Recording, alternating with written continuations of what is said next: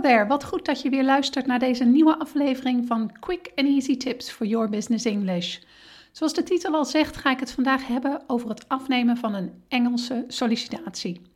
Mijn naam is Anneke Pinada-Rijver van Improve Your Business English en de auteur van het boek Master Your Business English: Communicate with Power in 7 Simple Steps. Ik help ondernemers en doelgerichte professionals van hun middelbare school Engels af, zodat ze ook internationaal met impact en vol zelfvertrouwen in het Engels kunnen communiceren.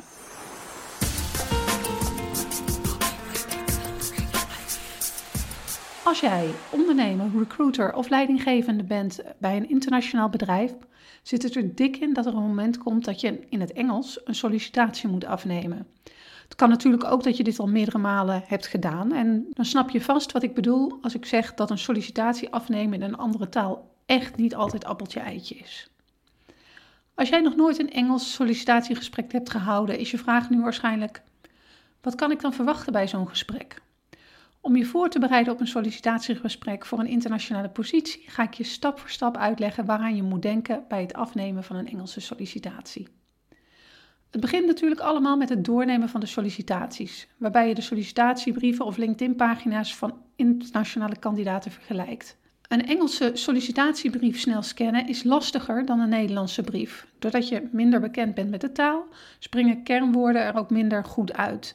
Neem dus echt de tijd voor zo'n Engelse sollicitatie, zodat je er volledig op kunt focussen en geen belangrijke details mist. En vergeet ook niet dat de opbouw en termen op een Engelse cv kunnen verschillen van wat we gewend zijn bij een Nederlands cv. Dan is het tijd voor de volgende stap. Laten we ervan uitgaan dat je na een uitstekende research van de brieven, online profielen van de sollicitanten, een selectie hebt gemaakt van de geschikte kandidaten voor de functie.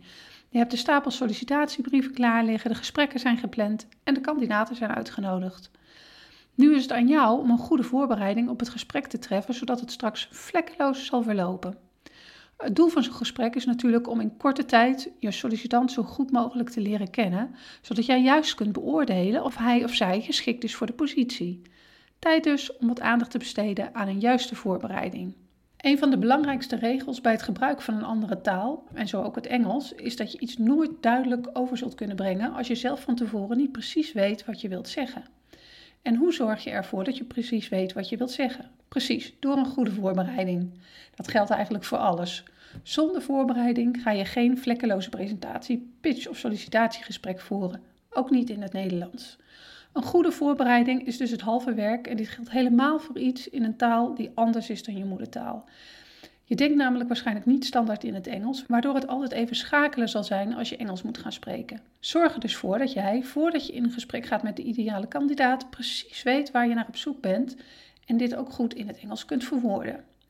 Denk bijvoorbeeld aan de vaardigheden die belangrijk zijn voor de functie. Hoe kun je deze naar het Engels vertalen en omschrijven? Welke kennis is volgens jou vereist voor deze functie? En kun je dit ook in het Engels uitleggen? Door bijvoorbeeld in het Engels een voorbeeld te schetsen van een situatie waarin deze kennis belangrijk is. Een ander belangrijk onderdeel van de voorbereiding, waar je waarschijnlijk zelf ook al aan hebt gedacht, is het voorbereiden van de vragen. Maar wat ook belangrijk is om over na te denken, is jouw Engels toereikend genoeg om ook direct alle antwoorden te begrijpen? Wat nou als je een kandidaat vraagt naar zijn of haar sterke eigenschappen en de kandidaat noemt precies twee eigenschappen op die je niet kent?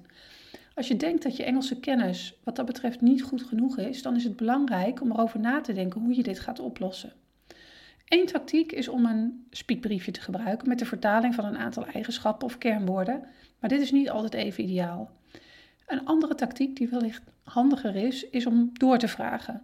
Vaak kun je door middel van meer context er wel achter komen wat de vertaling is van een woord dat je niet kent.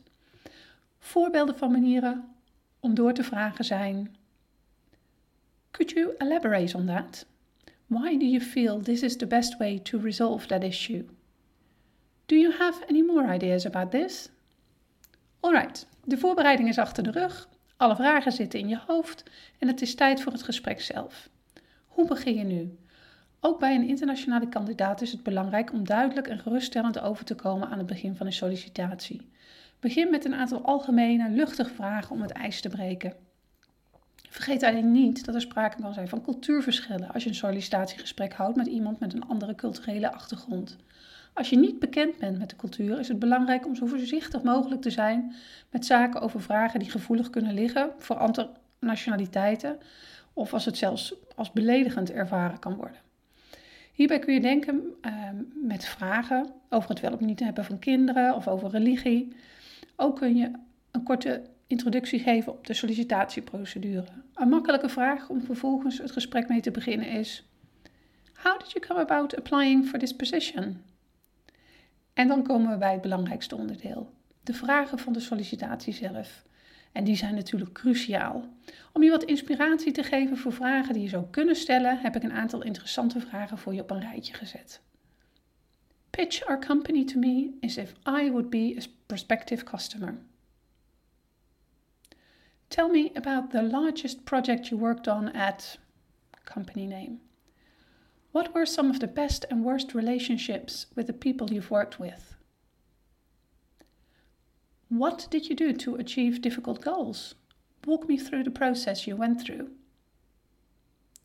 Describe the last crisis you faced and how you managed it. Tell me about the hardest, biggest decision you've had to make this year. Why was it so difficult? Big. Which project or task would you consider your most significant accomplishment to date? How did you manage it? What was the biggest mistake you made and why was the project successful? Explain to me what your definition of hard work is. How much direction, structure, and feedback do you need or prefer to work efficiently? When was the last time you broke the rules and why? Tot slot, geef de kandidaat aan het einde de ruimte om zelf met eventuele vragen te komen. Wellicht heeft de kandidaat Engels niet als moedertaal en moet diegene ook even nadenken over zaken die nog niet ter sprake zijn gekomen. Vertel verder waarom en hoe je contact gaat opnemen over een eventuele verdere sollicitatieprocedure, zodat hierover geen onduidelijkheden of misverstanden ontstaan. En dit waren mijn tips om je goed voor te bereiden voor een Engels sollicitatiegesprek. Merk jij nu dat er nog wel wat te sleutelen valt aan je zakelijk Engels en wil je hier nog meer aan werken? Kijk dan eens op www.masteryourbusinessenglish.nl hoe je aan mijn boek Master Your Business English kunt komen, dat gericht is op het Engels van professionals zoals jij. How to give negative feedback, dat bespreken we tijdens de volgende podcast. See you next time met quick and easy tips for your business English.